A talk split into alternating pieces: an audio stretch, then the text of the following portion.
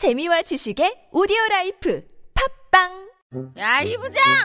네가 부장이면 다야? 뭐뭐뭐뭐 저 인간 저건 쟤 오늘도 술술 풀리고 안 먹고 회식 갔냐 내일도 시체 상태로 출근하겠구만 아 아유 고려 생활 건강 술술 풀리고 음주전 한포가 당신을 지켜드립니다. 특허받은 천연 유래 성분 숙취 해소제 술술 풀리고를 은하계 최저가로 딴지마켓에서 만나보세요.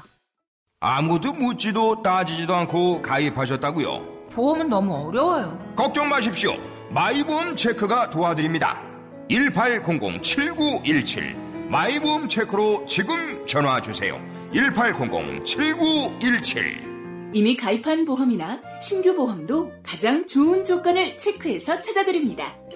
인터넷 한글 주소 마이보험.com 또는 카카오톡에서 아이디 검색 마이보험을 친구 추가하여 상담하실 수 있습니다. 주말에 뭐해 따분한 시간 널 위한 힐링 타임. 비싼 월정액 말고 이제 싸게 싸게 즐겨. 진짜로. 반값에 즐겨. 무료도 많아. 어른을 위한 서비스 추억의 명화 19금 명화 즐기는 시간 죽이는 시간. Better and best. Relax 요요 지금 바로 앱스토어에서 다운로드 다이어트를 위한 꿀팁! 동결건조 채소와 곡물, 단백질, 그리고 효소와 비타민, 미네랄로 만든 다이어트 전용 그린 스무디로 하루 한두 끼만 바꿔 드세요. 비타샵 그린 스무디 다이어트 1522-6648 1522-6648 혹은 비타샵을 검색해 주세요.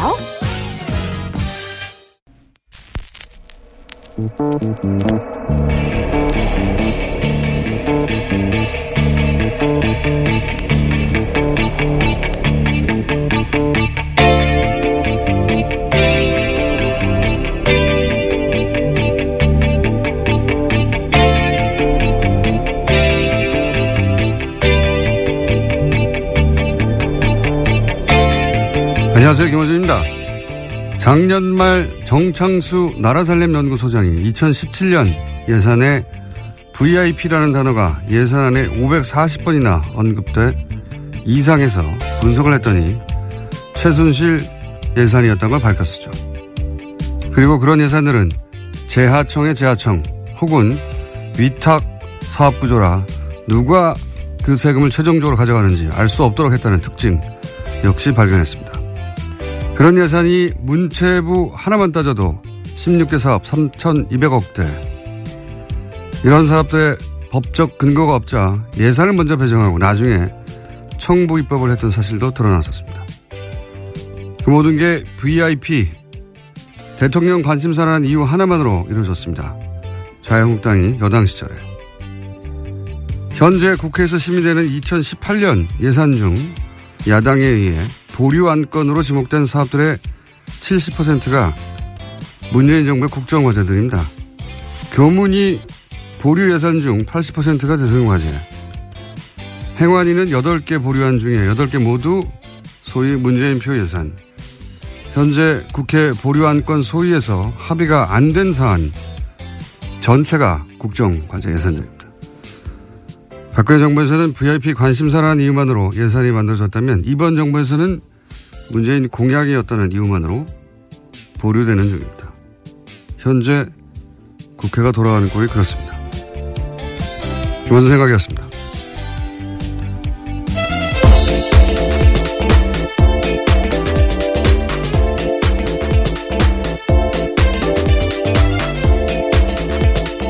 시사인의 김은지입니다. 예.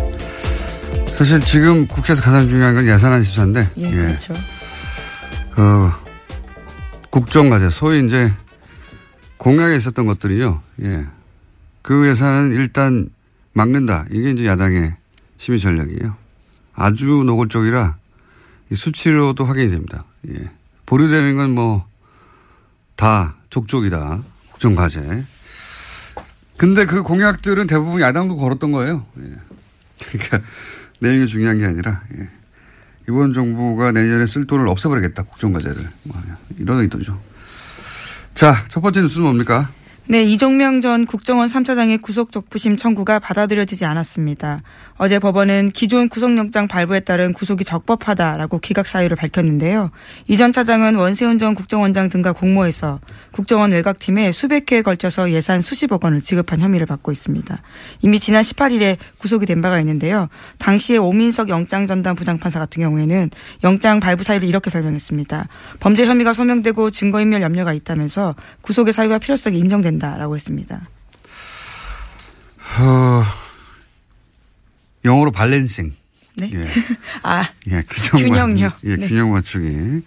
김관진, 인관빈, 어, 석방은 법리를 따졌을 뿐이고, 예, 특혜가 아니었다. 어, 라는 걸 입증하느라고, 어, 이번에 세심하게 배려한 듯한 이 청와대 수석과 연관된 사건의 인사는 석방했죠. 반면에. 네, 전병헌 전 수석과 관련된 부분은요. 예, 네. 석방이 됐고, 예, 이번에 국정원 3차장은 어, 석방을 시키지 않았습니다. 네, 저는 그래서 이게, 어, 균형 맞추기다.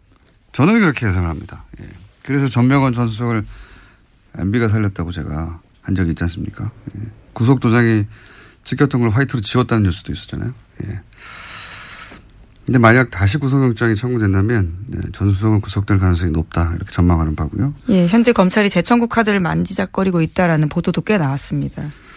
자, 어, 요 사안 관련해서는 아직도 이제 기다리고 있는 구속 영장, 예, 실질 심사가 또 있어서 월요일쯤에 종합적으로 저희가 영장 해설 판사와 함께 다뤄보도록 하겠습니다. 자, 다음 뉴스는요? 네, 어제 국방부 사이버 댓글 조사 TF가 3차 중간 조사 결과를 발표했는데요. 군 사이버 사령부가 지난 2012년에 총선에 총력 대응한다는 내용의 문건을 공식적으로 확인했습니다. 그런데 이 문건에 결재를 한 사람은요. 김관진 당시 국방부 장관입니다. 어, 너무 당연히 구속되어 있어야 할 사람인데, 예. 이런 문구가 계속 나오는데. 결제했는데, 분명히. 결제라는 건 지시했다는 거거든요. 근데 이제 본인이 지시한 게 아니라 봤다는 뜻이다. 그러니까 본인은 종북 대응을 하라고 지시했지 정치관여를 지시한 바가 없다라고 계속 주장을 하고 네. 있고 이에 대해서 신강렬 부장 판사 같은 경우에는 다툼의 여지가 있다라는 취지의 다툼의 여지가 어디 했습니다. 있습니까? 여기서 종북이라고 하는 게 정부에 반대하는 사람들인데. 그래서, 그래서 당시 야당 의원들 비난하는 댓글 단 거 아니에요? 예. 네, 어제 조사 결과 봐도요. 총선 직후의 보고 문건들을 보면 사이버사는 정권 심판과 여당 공격, 정권 교체를 위한 투표 참여, 참여 동료 등에 대해서 종북 활동으로 규정해서 대응했다라고 되어 이 있습니다. 야당은 그냥 종북이에요. 예. 정부를 비판하면 다 종북을 했는데 이게 무슨 어, 다툼의 여지가 있습니까? 군이 대국민 여론전을 왜 합니까? 군이. 정치 관여죠. 법으로 금지되어 있습니다. 그러니까 이제 보수는 계속 안보 안보 하는데 국가 안보가 아니라 정권 자신들의 안보 자신들의 안위를 챙긴 거예요. 예. 그걸 다 종북이라는 단어로 묶어서 군이 정치 개입하게 했는데 문건도 나왔는데 결제도 했는데 지시도 했는데 안 돼, 구속이 안 되는 게 많이 되나요? 예. 네, 심지어 어제 발표에서는요, 2013년에 첫 조사했을 때 김관진 전 장관이 방해했던 내용까지도 나왔는데요. 관련해서 수사를 열심히 하려고 했던 헌병 수사관을 질책하고 수사팀에서 제외했다라는 내용도 있었습니다. 그러니까요. 예. 이게 이제 군이 정치에 개입하면 안 된다고 수사하려고 했더니 하지 말라고 한거 같잖아요. 국방장관이. 어, 김관진 국방장관 석방시킨 건은 두고두고 앞으로, 예. 거꾸로 발목을 잡을 거라고 저는 봅니다. 자, 다음 뉴스는요. 네, 관련해서 어제 SBS가 또 하나의 보도를 했는데요. 사이버사 댓글 공작에 대한 재조사가 본격화되면서 그 전에 김태효 전 청와대 대외전략기획관과 통화를 한 바가 있다라는 겁니다. 그 당시에 김태효 전 기획관 같은 경우에는 사이버사가 여론 조성을 위해서 댓글을 다는 것을 긍정적으로 평가한 이야기를 했다라고 하는데요. 지금 압수물 분석이 끝나는 대로 바로 김태효 전 비서관을 불러서 검찰이 조사할 계획입니다. 아, 이게, 청와대 김태호 비서관 당시에 대외 전력 기획관인가요? 예. 네, 대외전략기획관입니다. 예, 사이버 댓글을 긍정적이라고 독려했다는 거잖아요. 예. 자기 스스로 인정했다라고 어제 SBS가 보도한 건데요. 그러니까 군이 왜 정권 심판, 여당 공격, 투표 참여 동료 이걸 종북으로 규정하고 대국민 여론전을 하는 걸 독려합니까? 군은 이런 일을 하라고 있는 게 아니에요. 예, 군인이 이런 일을 했는데 그래서 그 본인 이 김태호 기획관은 뭐가 잘못된 얘기 아닙니까? 네. 종북 활동을 막았다는 거 아니에요. 그 종북이라는 건 그대로 나오잖아요. 정권 심판, 여당 공격, 투표 참여 동료. 이게 종북 활동이라 이게 뒤에 북한이 있다는 거 아닙니까? 사실상 인정한 것들인데요. 이것도 예. 다시 구속영장 어, 김관진 같은 사안으로 김관진 장관을 구속영장을 청구할 수는 없는 걸로 아는데 새로운 게 나오지 않는 두고 보겠습니다. 네, 저희도. 예. 자, 다음 뉴스는요. 네, 원세훈 전 국정원장이 재임 시절에 멀쩡한 관사를 두고 서울 강남에 새 관사를 마련했다라는 보도도 나왔습니다. 여기에는 국정원 특활비 10억 원이 쓰였다라고 하는데요. 원래 국정원 안가로 쓰이던 곳이었는데 2010년에 원세훈 전 원장이 관사를 개조하면서 이 비용을 국정원 특수활동비 그것도 해외 공작금에서 충당했다라고 합니다. 해외 공작금. 예, 당시 고급 부자재를 쓰고 값비싼 직기를 들여놓은 것으로 알려졌는데요. 하지만 당시에도 이 사실이 언론에 공개된 바가 있습니다. 그러자 부랴부랴 철거를 했는데 심지어 그 철거 비용까지도 해외 공작금을 썼다라고 합니다. 본인이 한국 사람이 아니라고 생각했나 보죠. 해외 공작비를 갖다 쓴 거 보니까. 그 제가 이명박 정권 초기에 어떤 강연 자리에서 질문을 받은 적이 있어요. 이명박 정부를 어떻게 정의하느냐. 제가 그때 뭐라고 그랬냐면 이명박 정부는 국가를 수익 모드로 삼는다. 지금 되돌아봐도 명언이에요. 아 본인이 한 말을 스스로 그렇게 네. 말씀하시는 건가요? 네. 이게 이제 좀 어려운 말로 이익의 사유와 손실의 사유와 이런 말이 있잖아요. 그 이제 공적이어야 하는 이익은 개인이 챙기고 과정의 손실은 다 공동체가 떠안는 사대강 같은 사업이 그런 거죠. 예. 공사비들은 대기업들이 나눠 먹고 커미션도 누가 챙겼겠죠. 거대하게 아주. 근데 이제 강 오염되고 죽고 하는 거는 국민들한테 떠넘겨져 있는 거 아닙니까? 근데 이명박 정부는 여기 더해서 그 비용의 세금화, 예. 그 범법의 합법화 이런 것까지 더해집니다. 왜냐하면은 어, 자원회계 같은 사업을 보시면 다 합법의 틀을 쓰고 있어요. 절차적으로는. 절차적으로 합법의 틀을 쓰고 있고 또 그 돈은 다 세금으로 하는 거거든요. 자기 돈을 가지고 하는 게 아니에요. 다 세금으로 하고 합법의 틀을 쓰고 있는데 그 이익은 이제 누군가가 챙겨가고 피해는 국민이 안게 되는 자원광물공사 이명박 정부 때 말도 안 되는 이건 사기다 싶은 그런 투자로 결국은 자본 잠식을 해서 망하게 생겼어요. 우리나라 정도의 경제 규모, 우리나라 정도의 경제 형편에서 공사가 망한다는 건 상상할 수 없는 겁니다. 예. 나라가 뒷받침하는 공사가 지금 망하게 생겼는데 이걸 이 어려운 걸 이명박 정부에서 해낸 거예요. 그 어려운 걸요. 네, 굉장히 어려운 일이거든요. 그 예하 측근들도 똑같은 루틴이에요. 대통령이 국가를 수익 모델을 삼으면, 삼았다면 이 핵심들은 공직을 수익 모델로 삼은 거랑 마찬가지죠. 원세현 국정원장이라는 공직을 자기 수익 모델로 삼아서 해외 공작비를 빼돌려가지고 스탠퍼드에 돈을 개, 보내고요. 예, 200만 불 보내고 개인 거점 만들려고 했다는 거 아닙니까? 그리고 국정원이 소유한 건물 거기 꼭대기 층을 사적인 사교 공간을 만들었다는 거잖아요. 예, 심지어 여기는 원세훈 전 원장의 부인이 사적으로 쓴 것으로 추정되고 있는데요. 여기서 사교 모임을 했던 것으로 알려져 있습니다. 매우 이명박적이에요, 이 사건은. 예, 매우 이명박적이다. 굉장히 어울립니다. 이런 사건 없었으면 섭섭할 뻔했어요. 예. 근데 이제 지금까지 밝혀진 것만 해도 제가 이, 이런 이야기를 들은 건 몇 년 전이거든요. 예. 저 정도가 드는 것도 몇 년 전이기 때문에, 예. 본격적인 수사가 이루어지면 훨씬 더 많이 나올 거라고 봅니다. 그때는 이런 이야기를 해도 아무도 믿지는 않았었는데. 예. 자, 다음 뉴스는요? 네, 관련한 보도가 계속해서 있는데요. 원세훈 전 원장 시절에 국정원이 위장 사업자 이름의 차명 계좌를 무더기로 운영했다라고 어제 JTBC가 보도했습니다. 이 차명 계좌는 민간인 댓글 부대 등을 수사하는 과정에서 나왔다라고 하는데요. 댓글 부대 운영비 52억 원의 흐름을 확인하는 과정에서 해당 계좌들이 무더기로 발견됐다라고 합니다. 아, 이것도 재미있는 뉴스네요. 원래 이 가짜 회사, 위장 회사, 예. 이 정보기관들이 이런 가짜 회사들을 쓰죠. 특히 해외 공작 같은 거 할 때. 네, 그렇죠. 어, 우리가 우리나라 사건 중에 가짜 회사가 어, 등장했던 것 중에 하나가 해킹팀 이탈리아 사찰 프로그램 해킹팀을 구매했던 회사 예. 그 회사가 실체가 분명한 위상 회사다. 이런 얘기가 있었고요. 네, 2015년 사건이었습니다. 근데 이제 보통 그 해외 공작 같은 거 할 때 겉으로는 정상적이지만 실제로는 공작 거점이 되는 그런 가짜 회사들 front company라고 합니다. 이런 걸. front company. 근데 이걸 우리는 이제 댓글 공작 때 썼죠. 예. 댓글 공작 때 사무실로. 훌륭하지 않습니까? 네.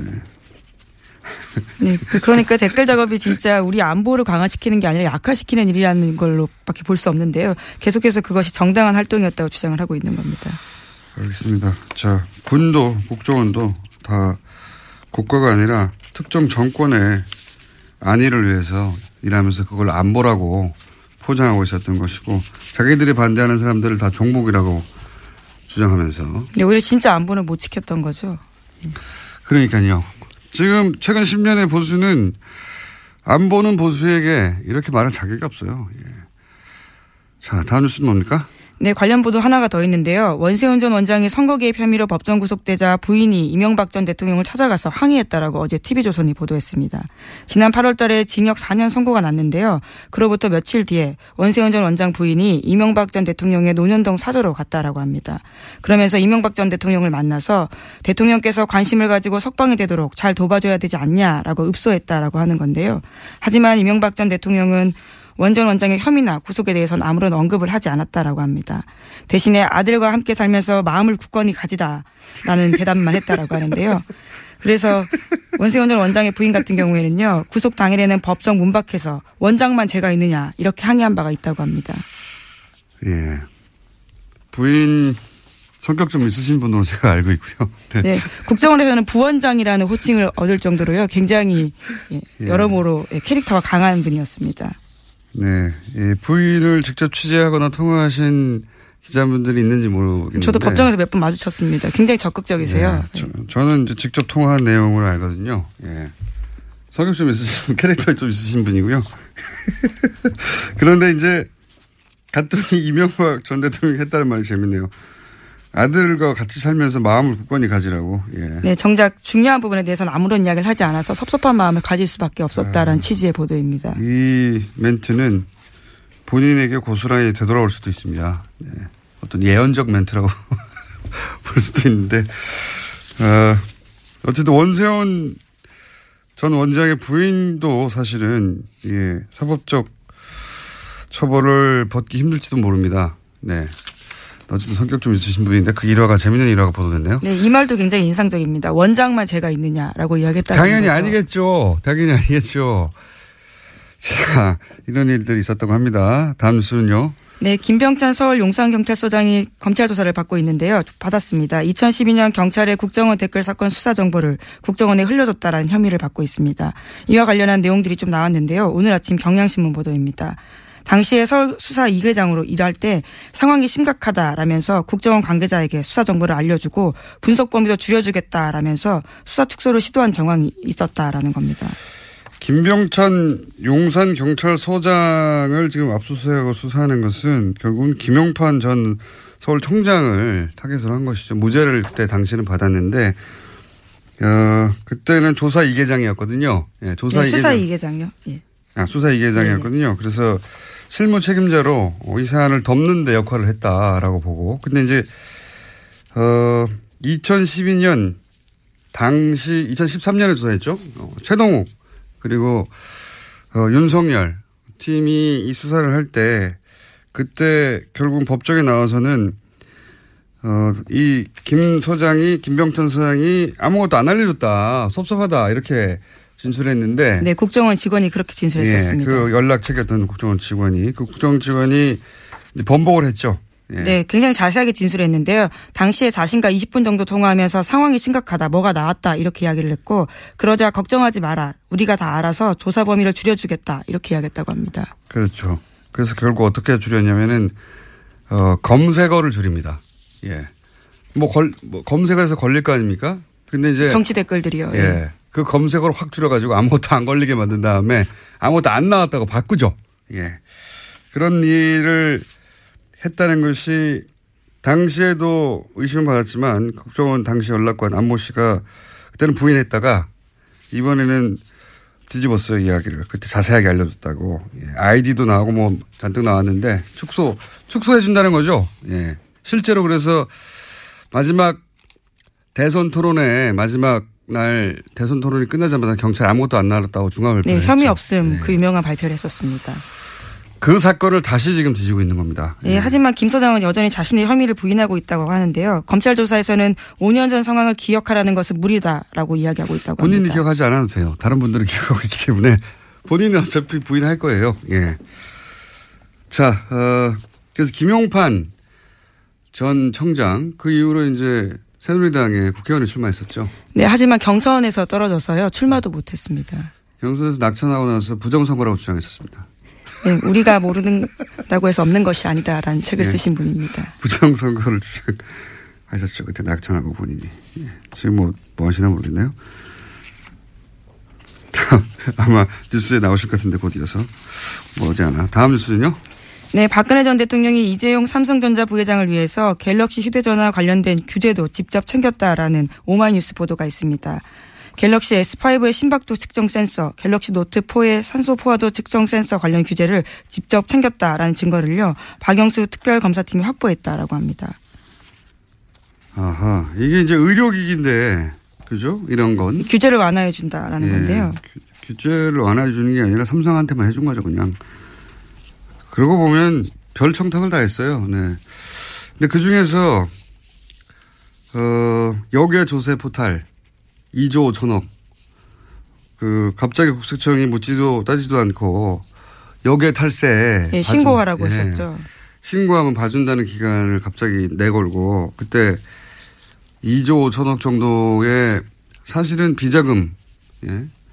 여기 탈세 그 자체만 따져가지고도 많은 사람들이 감옥을 오래 갈 액수인데 그걸 그때 받아준 적이 있잖아요. 국세청이. 이거 누가 시켰는지 이게 갤럭시의 심박도 어플도 자잘한 것까지도 다 이렇게 청탁을 했는데 어, 그런 딜 중에 일부가 아니었을까 강력히 의심합니다. 이 수사 대상이라고 봅니다. 네. 액수도 큰, 큰 액수죠. 계속 잊지 않게 그 부분 어, 같이 가져가야 된다고 보고요. 자, 어, 시간이 거의 다 됐네요, 또. 자, 그럼 제목 정도 체크하고 넘어갈까요, 또? 네, 이영선 전 청와대 경호관의 2심 선고가 어제 있었는데요. 재판부는 1심에서 징역 1년 신- 실형 선고를 받고 법정 구속됐던 이전 경호관에게 징역 1년의 집행유예 2년을 선고했습니다. 그래서 어제 석방됐습니다. 어, 이건 약간 멘트를 해야 되는 사건이에요. 인간적으로 이해가 가는데, 예.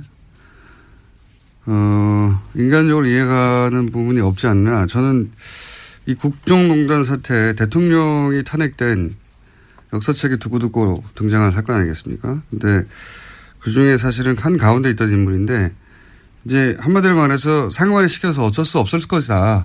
이렇게 하고 풀어준 거잖아요. 그렇죠. 궁극적인 책임은 대통령에게 있다. 이런 판단이 나왔습니다. 그럼 대통령 한 사람만 잡아가지고 이 많은 사람들이 재판을 받고 있습니까? 그러니까 그 논리가 어, 자연인 대 자연인으로는 충분히 이해할 수 있는데 법원이 이런 중요한 역사적 사건에 대해서 남기는 판결로는 이 기록이 계속 남을 텐데 굉장히 아쉬운 게 2차 대전 때 나치 전범도 논리가 똑같, 똑같았거든요. 다 상관 짓이다라고 했을 뿐이란 말이죠. 근데 그 사람들 다 오랫동안 감옥에 가거나 어, 극형이 처해졌어요. 그때 독일 재판정이 뭐라고 그랬냐면 공직을 맡으려면 공직을 맡을 만한 판단할 수 있는 능력이 있어야 된다. 그런데 이게 명백히 잘못된 짓인데도 그냥 따랐다는 거는 그런 자질이 없다는 거를 보여주는 거다. 스스로 자질도 없는데 그런 자리를 맡았기 때문에 사회에 그 결과에 해악을 끼쳤으므로 처벌한다. 어, 이 굉장히 그 서구 그 헌법적 기초를 만드는데 중요한 판결이었어요. 지시를 따랐다는 게 변명이 될 수 없다고 판결했거든요. 그것이 명백하게 위법이라면 이미 70년 전에 이런 중요한 판결을 내렸는데 우리도 굉장히 중요한 사건인데 그 정도에 걸맞는 어떤 역사적인 판결이나 이게 뭐 6개월 더 감옥에 있다 없다가 중요한 게 아니라 판결문들이 그런 게 나왔으면 좋겠는데 아직은 그런 게 없습니다. 우리는. 예. 그냥 나치 논리예요. 기본적으로는 모든 전범 혹은 모든 그 종범들이 주장하는 난 시킨 데 따랐을 뿐이다. 이거를 법관이 다시 한번 반복하는 거잖아요. 예. GCS는 GCS 따랐을 뿐이니까 집행유예라고 하는 건데 굉장히 아쉽습니다. 저는. 어, 트럼프 뉴스 없습니까? 네, 두 개나 있습니다. 아, 있어요? 네. 거기까지만 하고 끝내죠. 네. 또 이번에 북한 김정은 위원장을 향해서 병든 강아지라고 불러서요 논란이 있고요. 또 뿐만 아니라 이슬람 증오 메시지를 담긴 영국 극우 정당의 동영상을 리트윗해서요. 또 영미 언론권, 영미 정치권에서 문매를 맞고 있습니다. 예.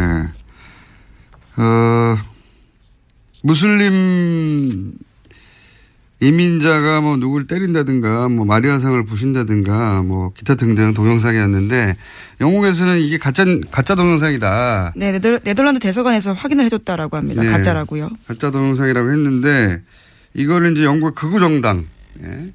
극우 정당이 올렸는데 이거를 미국의 대통령이 리트윗을 한 거예요. 그러자 사실은 미국, 영국 동시에 주요 외신들이 난리가 났어요. 뭐 BBC나 어, 뉴욕타임즈나 뭐 영국은 가디언, CNN이나 왜냐하면 인종차별주의자거든요. 그냥 뉴스 자체도 가짜고 극우 정당에서 이제 특정 종교 인종차별적이고 어 이런 걸 대통령 일국의 대통령이 트윗한다는 게 있을 수가 없는데 누굴 때리고 떨어뜨리고 하는 장면 그 자체를 그리고 다 특정 종교고 이 최소한의 양식이나 최소한의 예의나 없어요. 그래서 영국 총리실에서 공식적으로 항의를 했다라고 합니다. 거짓말을 퍼뜨리고 긴장을 촉발해서 증오 연설을 해서 사회 분열시키려 했다라는 건데요. 그러자 트럼프 대통령이 다시 또 트위터를 했다고 합니다.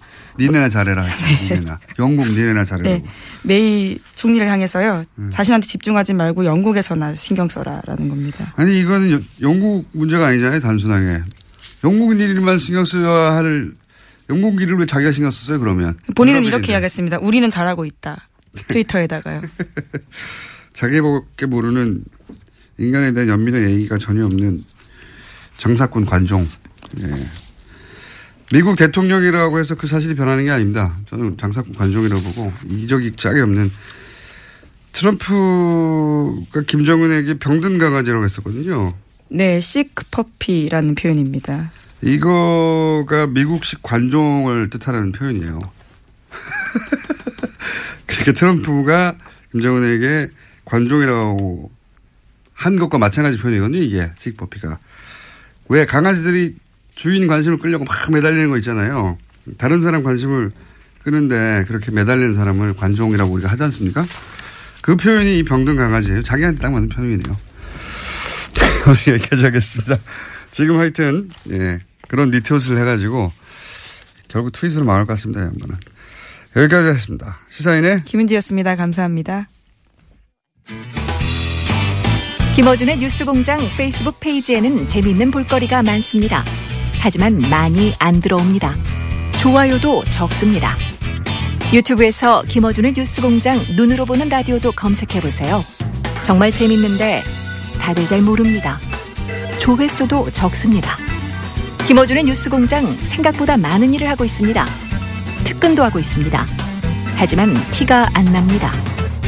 청취자 여러분의 많은 제보와 참여 부탁드립니다. 상품은 없습니다. 놈 속에 있는 적폐들을 다 몰아냅니다. 하나도 남김없습니다. 미궁 대장사랑.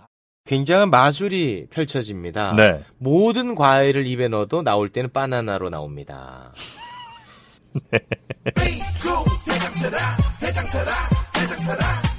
장실 장실 굿모닝 화장실.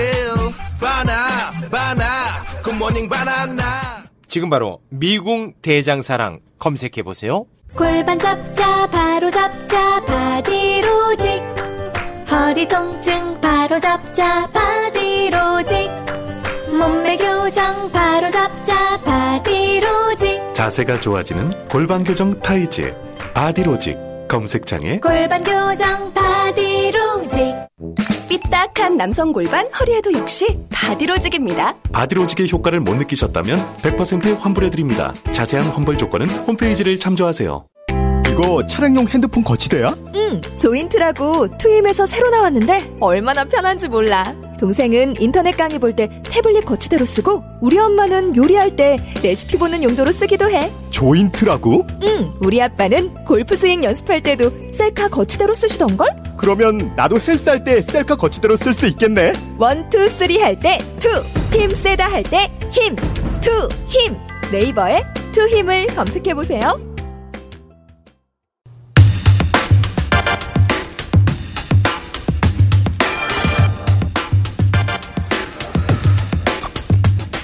이명박 정부 하에서의 210억 어, 대출 의혹 사건, 농협 대출 의혹 사건이죠. 어, 이 문제를 계시다가 최근에 너무 자주 나오시는 겁니다. 이제 그만 나오셔야 될 것 같은데 한 번 더 나오셨습니다. 한 번 더 나오신 이유는 국회 농해수위 소속이신데 이명박 정부 시절 어, 벌어졌던 어마어마한 문제가 있는데 이 문제를 아무도 되짚고 있지 않다. 꼭 되짚어야 하겠다. 그래서 한 번 더 나오신 더불어민주당의 김영건 의원 스튜디오에 계십니다. 안녕하십니까. 예, 반갑습니다. 저는 이제 농협 사건 새로운 게 나오거나 아니면은 농협 사건 이후로 이제 어, 연구하시기로 하신 당시 농협 디도스 사건, 예. 농협 해킹 사건, 어, 이제 한동안 안 나오시겠다 싶은데 갑자기 또 나오셨어요? 예. 근데 요거는 꼭 짚어둬야 되겠다고 하신 농해수위 소속으로서. 예. 그게 이제 그 구제역, AI, 가축 전염병을 이명박 정부 때 어떻게 처리했고 그게 왜 문제였으며 그게 어떤 의도가 깔려 있는 그런 의혹이 있는가 이 얘기를 꼭 하고 싶다고. 예. 자, 어, AI, 뭐 가축 전염병. 예. 일반인들은 잊을만 하면 한 번씩 거론되고 뭐 살처분되고 뭐 이런 얘기 나오지 않습니까? 예. 농장에서 직접 일하시는 분들이 아니면은 이게 이제 금방 잊혀지거든요. 예. 근데 이명박 정부 시절에 이 살처분이 왜 다른 정부하고 다르게 크게 문제가 됩니까?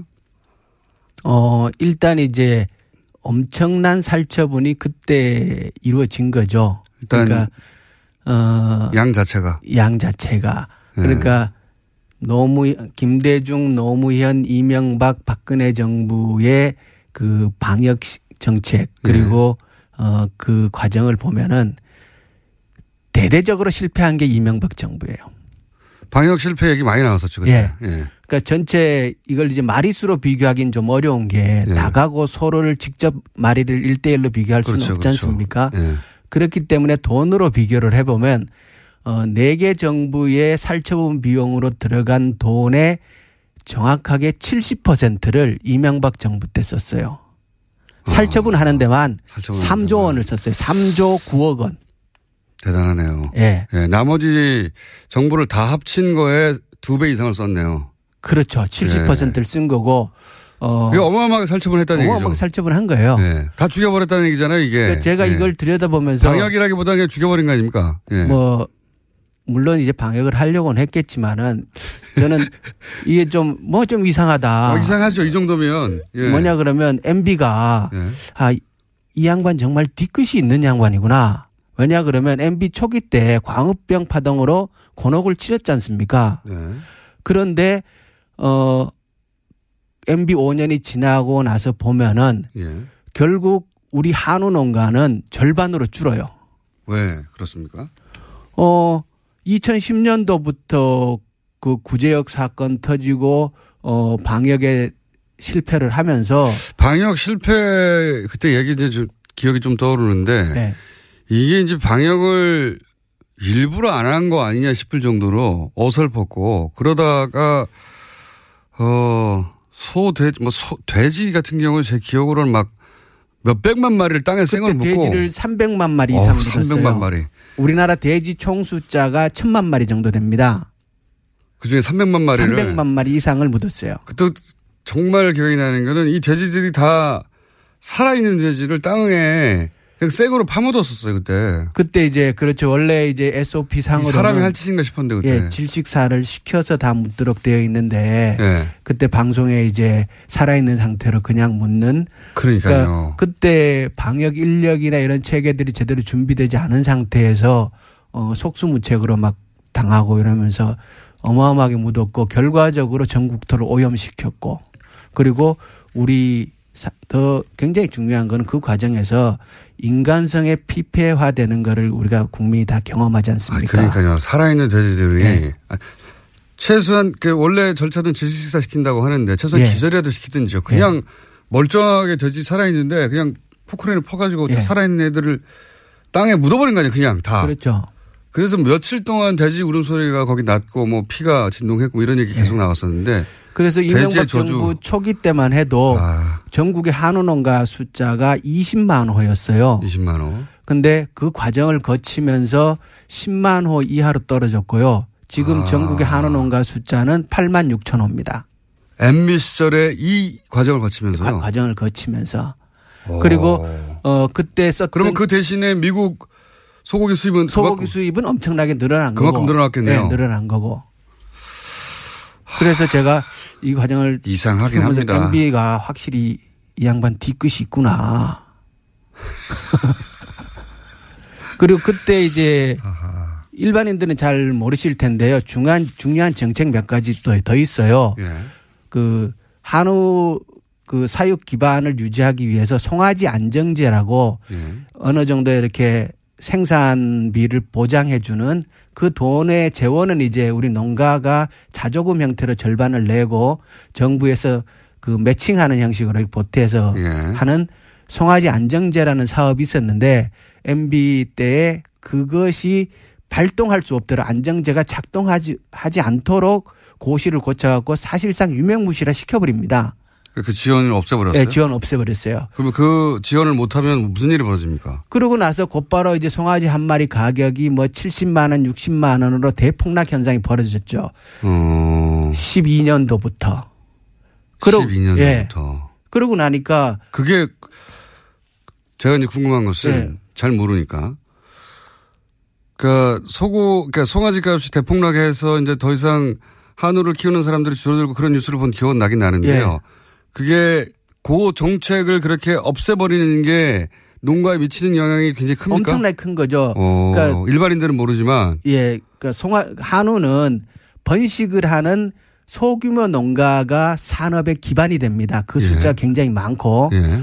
그리고 그 사람들이 실질적으로 농촌 경제에서 차지하는 비중이 굉장히 크죠. 예. 그런데 송아지 값이 대폭락해 버리면 그분들이 더다문 닫을 수밖에 없죠. 안 키우게 되죠. 예. 예. 그러면 한우 번식 기반 자체가 와야 되는 측면도 있지만 농촌 경제 자체가 뒤흔들리는 거예요. 그 지원금이 액수가 컸습니까? 전, 전체적으로? 그렇게 크지 않아요. 크진 않은데. 꼭 삭감했어야 될 이유가 있나요? 어, 그렇죠. 그래서 이 송아지 안정제를 유명무실화 시킨 거는 예. 이게 매우 잘못된 정책이고. 그러니까 거꾸로 예. 원래 이제 국가 정책이라는 게 예를 들어 불합리하 불합리해서 혹은 뭐 예산의 낭비여서 예. 세수가 세기 때문에 없애거나 하기도 하잖아요. 근데 그게 큰 액수도 아니고 농가에 꼭 필요한 거였다면 거꾸로 생각해 보면 그, 그럼에도 불구하고 매우 중요한 지원금이었다고 하면 농가가 유지되는데 예. 그리고 그 돈의 절반은 농민이 매년 적립해 놓은 거예요. 근데 그거를 안 주게 안 주면 거꾸로 농가에 미치는 영향이 굉장히 커서 예.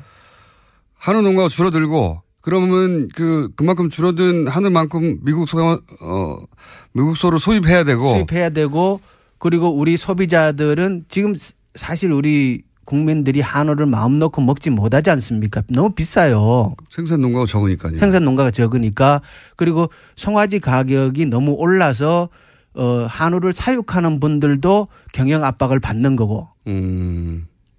근데 이제 의원님이 의심하시기로는 뒤끝이라고 하신 게, 어, 이, 큰 액수도 아닌데, 예. 큰 액수가 아님에도 불구하고 한우 농가에는 매우 중요한 지원금이었는데, 네. 이걸 없앴다는 것은 한우 농가 숫자를 줄이고 거꾸로 미국 그 소 수입을 늘리기 위한 기반 정책 아니었나 이렇게 생각 의심하시는 부분이 있는 것 같아요. 결과적으로 그렇다는 거죠. 결과적으로. 결과적으로. 그 의도를 가졌는지까지는 우리가 그죠. 모르겠어요. 그거는 이제 저는 의심합니다. 저도 의심스럽습니다. 그러니까 꼭 없애야 되는 나쁜 제도가 아니었는데 아주 좋은 제도입니다. 바람직 필요한 음. 제도고 그래서 지금도 그 제도는 있는데 무명무실하다는 예, 거죠. 발효될 수 없도록 조건을 만들어 놓은 거예요. 그러니까요. 네. 그러니까 하는 농가들을 어렵게 만든 거죠. 그렇죠. 정책의 효과를 가장 굉장히 잘하는 사람이 한 거네요. 임기 초에. 그렇죠. 예, 예. 예. 그게 이제 전 매우 의심스럽습니다. 예. 그런 일이 있었고 그래서 예. 그러, 그렇게 해서 농가가 안 그래도 어려 하는 농가가 어려운데 이 구제역 때 예. 돼지 소가 엄청난 숫자로 줄었기 때문에 예. 또 그만큼의 미국 쇠고기 수입 필요성이 생긴 것이고 그래서 지금 한우 자급률은 갈수록 떨어지고 있고 그게 근데 MB 정부에서 다 일어난 일이다. 그 그때부터 시작이 된 거죠. 아 꼼꼼하네요. 예. 한우 자급률은 계속 떨어지고 있고 우리 국민들은 비싼 값에 한우 고기를 먹어야 되고 그리고 수입 소고기가 늘 싸지 않습니다. 예. 왜냐 그러면 그 사람들도 이제 경제 이- 이윤을 목표로 하는 사람이기 때문에 여기 모자란다 싶으면 계속 올라가거든요. 그래서 그 이후로 국제 소고기 시장 이건 전체적인 문제지 대한민국만의 문제는 아니거든요. 국제 소고기 시장에서 어 소고기 미국 소고기의 값은 거의 두 배 이상 뛰었습니다. 이건 어떻습니까? 이제 이명박 정부에서만 하나만 네. 다른 모든 정부를 합친 것보다 두 배 이상의 돈을 예. 거기 썼다고 하면 이상한 거잖아요. 분명히. 분명히 네. 이상한 건데 그때 이제 그 어떤 보도들이 생각나냐면 정부의 대응 속도가 왜 이렇게 느리냐. 이렇게 느리니까 계속해서 그 퍼져나갈 수밖에 없고 그러니 그 양이 늘어나고 그러다 보니까 지금 뭐 돼지만 300만 마리고 닭은 1000만 마리가 넘지 않았습니까? 작년에 그 박근혜 정부에서 닭을 살처분한 숫자가 3천만 마리가 넘죠. 박근혜 정부도 네. 만만치 않네요. 3천만 마리. 전체 70%의 돈을 MB 정부에 썼고 나머지 10, 10, 12, 아, 10, 18%의 돈을 박근혜 정부에 썼습니다. 그럼 90% 정도를 88%의 90%를 돈을 네요 예, 88%의 돈을 두 정부에 썼고 어 나머지 예, 12%를 예, 노무현 정부는 5%, 김대중 정부는 7%를 썼어요. 야, 이거는 말이 안 됩니다. 그러니까 이게 특, 특, 특별한 이유가 있어야 됩니다. 이 예, 우리 정도면. 국민들이 이게 이건 진짜 정부의 실력을 비교해 볼 만한 수 있는 자료가 되는 거예요. 지- 민주정부와 저는 박근혜 정부가 실력이 없어서 네. 예를 들어 방역과 관련된데 대, 정부의 대처 능력 조속한 예. 대처가 안 되고 그래서 두 배 정도를 썼다는 것은 실력의 문제인 것 같은데요. 네. 5%하고 70%는 12배 아닙니까? 예. 이명박 정부는 이건 예. 실력의 문제를 넘어서는 의도가 있는 거 아니냐 이렇게 생각이 들어요. 기본적으로. 일부러 이렇게 한 거 아닙니까 진짜? 의심은 스럽지만 결과도 또 그렇게 나오고 그렇지만 그렇게 단언하기는 좀 어렵고요. 그리고 네. 의원님은 이제 단언하지 마시고 저는 예, 의혹을 예. 제기하겠습니다. 원래 이제 AI 대응이 지금 저는 초기 대응이 아주 그 기민하게 잘 되고 있다라고 판단을 해요. 비교를 해 주십시오. 구체적으로. 어. 예를 들어서 이명박 정부 때는 이랬는데 예, 정상적인 정부. 작년하고 올해를 비교를 네. 할게요. 그러니까 철새가 오는 걸 막을 수는 없으니까 네. 야생 분변에서 바이러스가 검출되는 거는 어쩔 수 없어요. 예. 그런데 어 지금 이제 올해는 농가 발병은 딱한한 건 있어요. 농가 한 건, 발병 한한건 건. 있고 지금 이제 어 닭을 12,000두를 살처분했어요. 12,000. 예. 근데 작년 요 시점을 보면 200만 두 이상을 살처분했습니다. 만대 200만. 예. 네. 그리고 중요한 거는 제가 이제 작년 자료를 다시 살펴봤는데 어 야생 오리에서 의심축이 발견되고 나서 최초의 확진이 이루어지는데 작년은 14일 걸렸습니다. 14일이요. 예. 네. 이게 고병원성이다 아니다를 아니다. 확진하는데 14일 걸렸습니다. 근데 올해는 이틀 걸렸어요. 그 무슨 진단 키트가 더 좋은 게 나왔습니까? 그만큼 초기 대응을 신속하게 했다는 거죠. 관심을 갖고. 똑같은 공무원들인데. 그렇지만 대통령도 바뀌고 장관도 바뀌고 저 같은 국회의원도 있고. 자, 알겠습니다. 그거 거기까지는 예. 거기까지는 뭐 관심과 실력의 문제라고 하죠. 예. 근데 이명박 정부에서 다른 모든 정보를 다 합친 것보다 네. 예를 들어서 지금 예를, 예를 들- 들어주신 대로 하면 노무현 정부 때 쓴 비용의 12배를 쓴 거 아닙니까? 예. 그때 5% 썼고 이명박 예. 정부 한 70%쓴 거 아니에요? 예. 이건 그 실력 문제가 아니라 일부러 늦게 했나? 일부러 더 많은 예를 들어서 돼지소를 살처분하도록 방치했나? 이런 생각을 자연스럽게 가지게 되는데 그런 의구심에 들어맞는 정황들은 없어요? 그거는 뭐 14배군요. 70%면 그거는 14배. 거기까지 아직은 더 뭐 MB 머릿속에 들어갔다 나오지 않은 이상 예. 굉장히 이상한 일이네요, 진짜. 근데 결과적으로는 그 덕분에 미국 쇠고기 수입이 더 늘어나게 됐고. 예. 엄청나게 늘어났죠. 엄청나. 그만큼 예. 줄어든 만큼 늘어날 수밖에 없으니까요. 그렇죠. 그리고 한우는 예. 가격이 올라갈 수밖에 없고. 한우 비싸고 소비자들은 불편하고 만약에 이게 누군가의 구상이었다면 천재적인 구상이네요. 결과적으로는. 그렇죠. 이게 국민들한테 엄청난 손해를 끼치는 그렇죠. 누구 특정인들에게는 큰 이익이 됐겠죠. 예. 이- 이명박 정부 때는 그러면 대부분 살처분을 해결한 겁니까? 초, 초기 대응이 아니라? 어, 그렇죠. 살처분을 했는데 그때 이제 진짜 우왕좌왕 했었고요. 그러니까 이번에 이제 우리가 새 정부 들어가서 어, 방역국을 만들었어요. 예. 그러니까 초기 대응도 중요하고 방역의 체계를 바로 잡는 문제도 매우 중요하고 그래서 방역국을 신설을 했어요.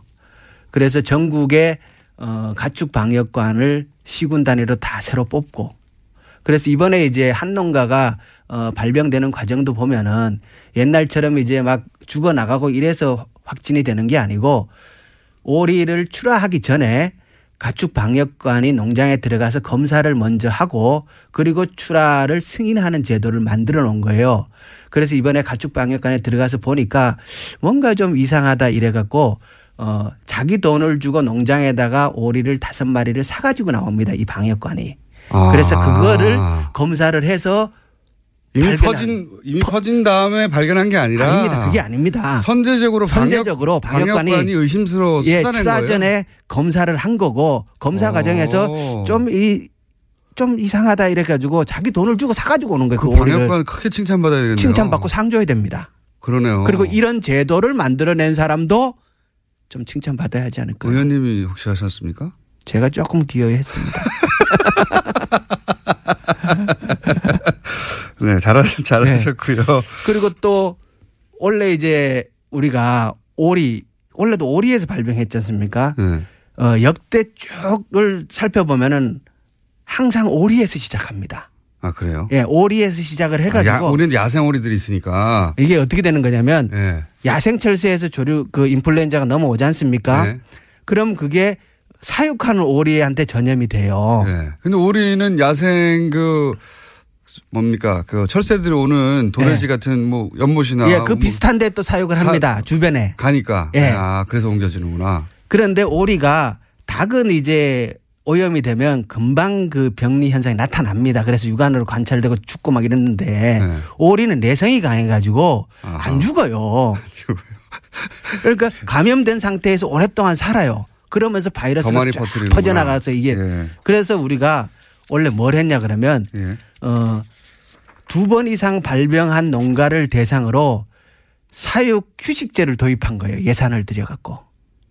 그래서 지금 전국에 그 기 발병하던 농가들의 농장에는 오리가 지금 없습니다. 자 의원님. 예. 일부러 마무리를 안 하신 건데 시간이 다 됐어요. 한 번 더 나오시려고 그러는데. 이거 저희 계속 한번 따져보겠습니다. 노무현 정부는 3%였어요. 김영건 의원이었습니다. 감사합니다. 예, 고맙습니다. 5%가 아니라. 3%였어요? 예. 예.